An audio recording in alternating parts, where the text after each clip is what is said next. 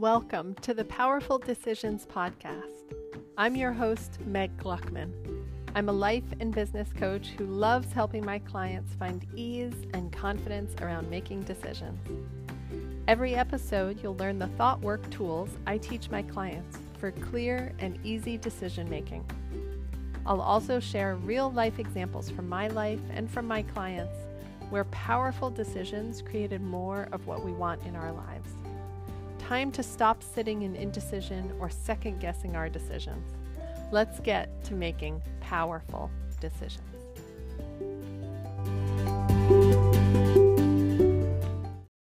Hello, friends, and welcome back to the podcast. Today, I have a behind the scenes episode for you, a little bit about how the sausage gets made, I guess you could say.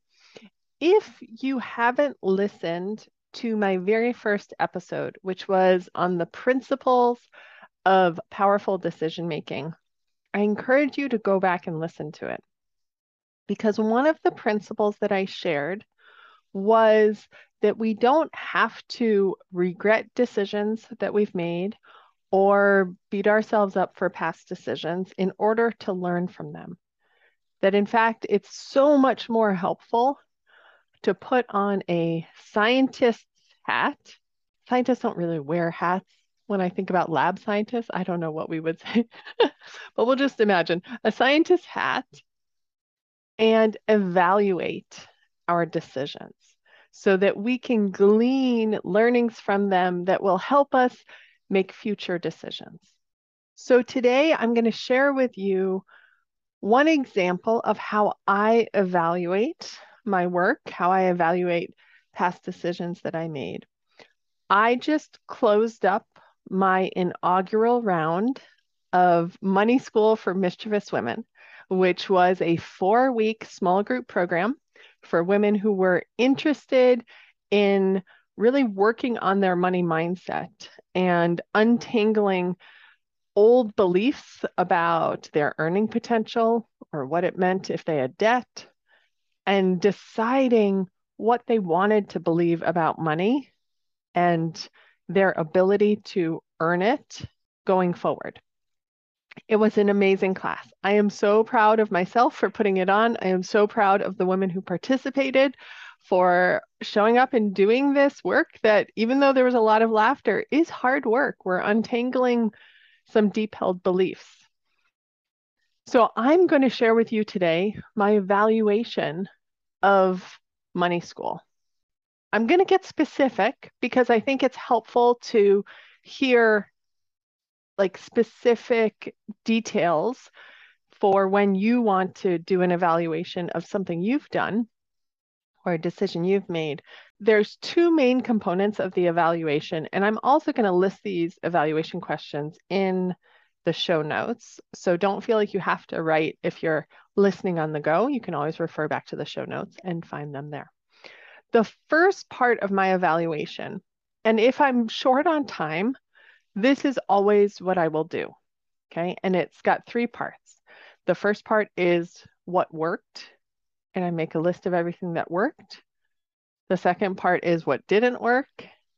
And then the third part is what do I want to do differently in the future or differently next time? So even if I'm not exactly going to replicate something, I still want to think about what I want to do different in my life and in future decisions going forward. Okay. So I'm going to take you through for Money School for Mischievous Women what worked for me. What worked? I decided on my winning results. And for some people, um, you may have also heard of this as a process result. So, what am I going to get out of doing this? Not necessarily the outcome result, which I call bonus result. So my winning result was that I gain experience leading a group, marketing, and running the group with spacious amounts of time around it. And that I would get experience teaching on money mindset.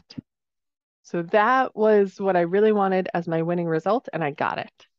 My bonus result that I chose beforehand was that I wanted to have 10 people registered, and I did not get 10. I got six.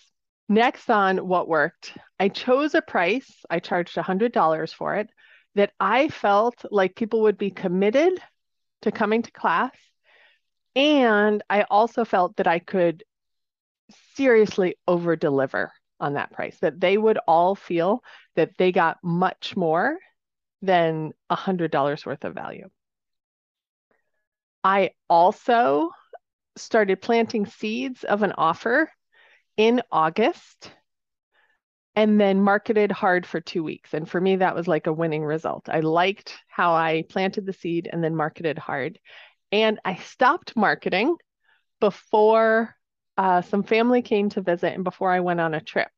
So I was very conscientious about choosing to market specific weeks that were easy for me. Another thing that worked was that I felt on fire for my offer. I was so excited to put on this class, and I think that really propelled me in doing all my marketing. What also worked was specifically how I marketed. I did seven emails. I did a podcast episode specifically on Money School, plus another one specifically on group programs. And I did about 15 posts or reels to Instagram and Facebook. I also reached out to a handful of folks to share the invitation or to make personal invitations to them to participate. I bonused all my current clients in, um, and I loved making that offer to them. I, I wanted them to feel like they could come if they wanted to. It was totally their choice still. And I just loved being able to bonus that for them. And I had three paid participants, which was awesome to me. That gives me all the tingles. So excited. Okay, what also worked was that I came up with a format that I really loved and I used it for each class. And I can totally see how I can use that same format going forward into other programs. And I also tweaked it from the first week going into the second week. I tweaked it and I really like how I did that. Something else that worked well was that I didn't push too much in each class. I felt like I had so much possible content that I could pull from, but I limited it and I made sure I didn't make it overwhelming.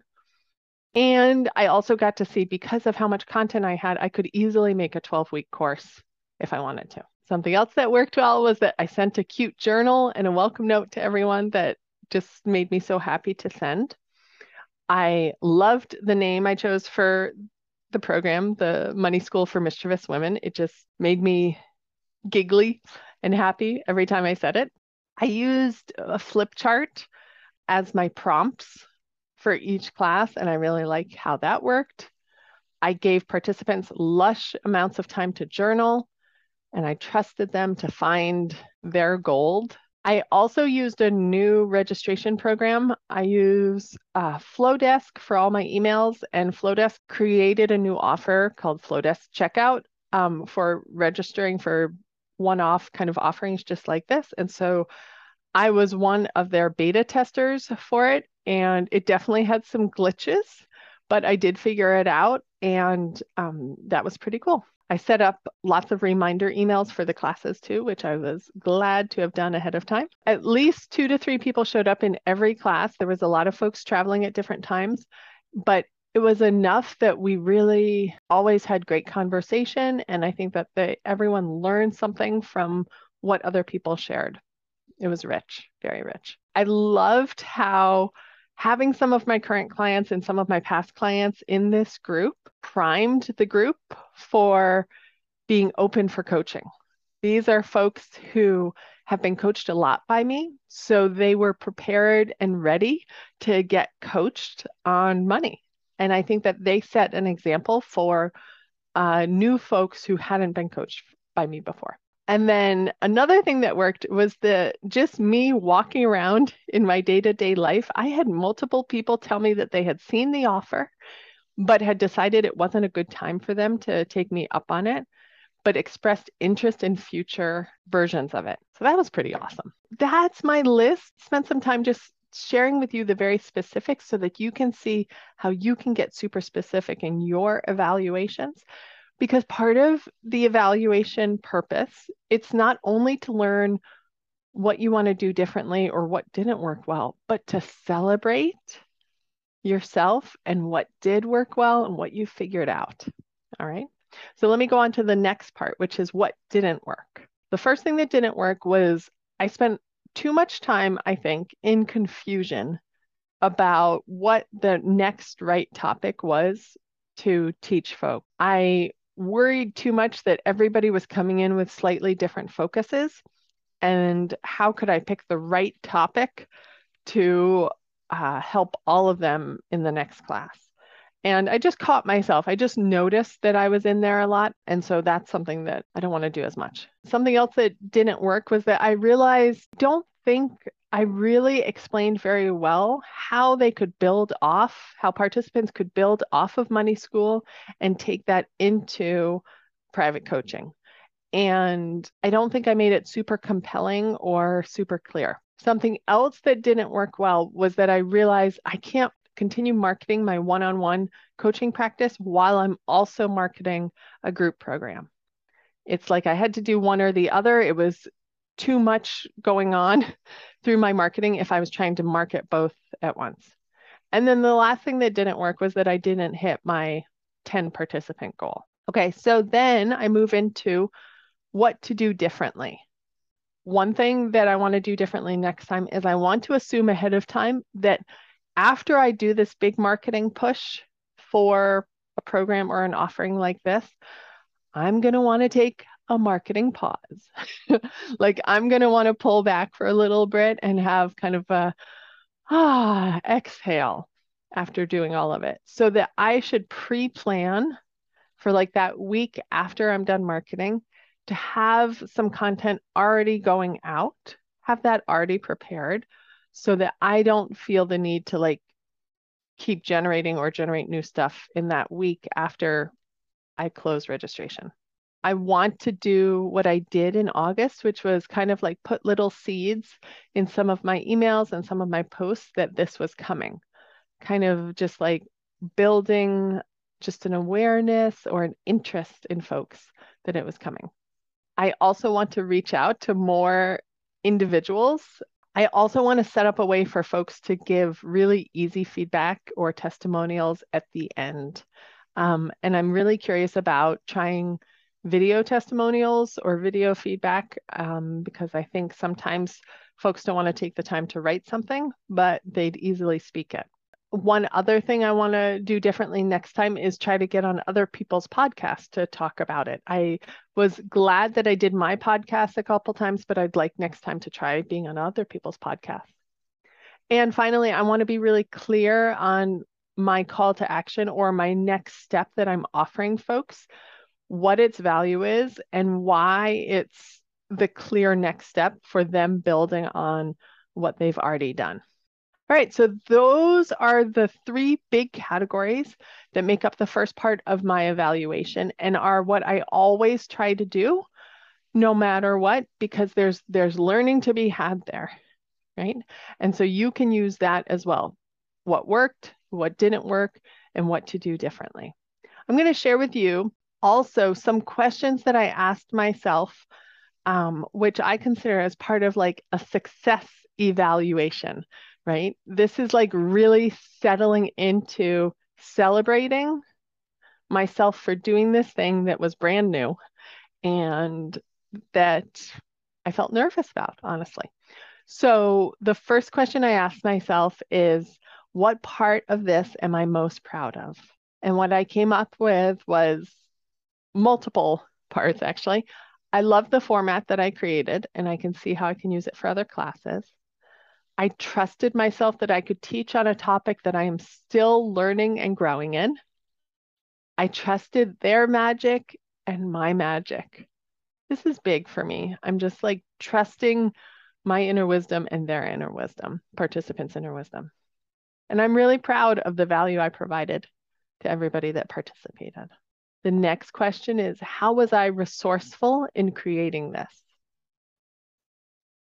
And I felt resourceful because I tapped into areas that I know a lot about, which is coaching, business, and nervous system work. I also felt resourceful because I asked for coaching um, for myself through the different programs that I'm a part of when I was feeling stuck in different areas. And I got lots of help there. And I also felt resourceful because I talked about the program in so many different ways in my marketing. I never felt like I had run out of creative ways to describe it. Okay, the next question is What challenge am I most proud of overcoming?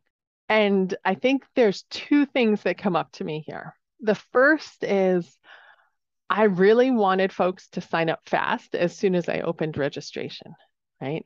I wanted the confirmation that it was working and that people were excited and that people were coming. And I just had to sit with myself, give myself my own reassurance that people would sign up, that I could be patient, and that it's possible that somebody just needs one more invitation before they sign up. And that's what I kept coming back to. I bet there's somebody that's on the fence and they just need one more invitation to sign up. The other thing I'm most proud of overcoming challenge is how nervous I felt before the first call. And I'm trying to remember if I felt as nervous the second call. I think the third and fourth call I felt pretty good, but probably probably the first call was really the hardest. And I just still go through with it, right? It's kind of like, oh yeah, this nervousness is normal. It's usually always here when I'm doing something for the first time, and especially when I'm coaching people for the first time that I haven't coached before. And I still get to show up and provide enormous value, even if I feel nervous. The next question was What was the most helpful thought? This is going to be so much fun. The women who participate are going to blow their own damn minds. This is world changing stuff. And this will be the spark that changes people's lives. Those are some of my favorite thoughts. And the final question I asked myself is what would I say to my future self when I am trying to create a new result? And what I would say is trust your magic, trust their magic, and go bold, baby, go bold.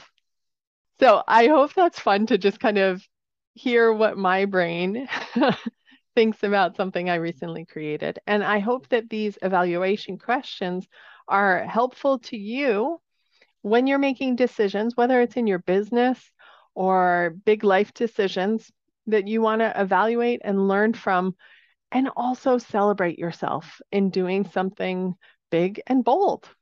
I hope that's helpful, and I look forward to talking to you all on the next episode. Take care.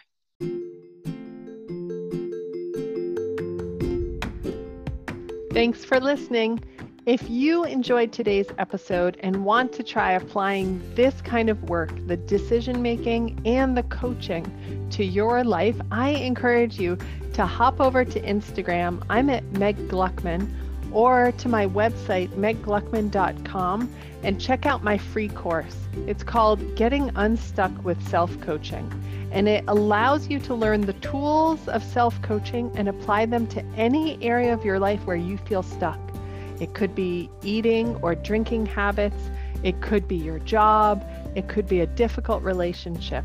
Whatever you want to create change around, you can use this course to do that. So go check it out. Getting Unstuck with Self Coaching on my website or off of Instagram. Enjoy!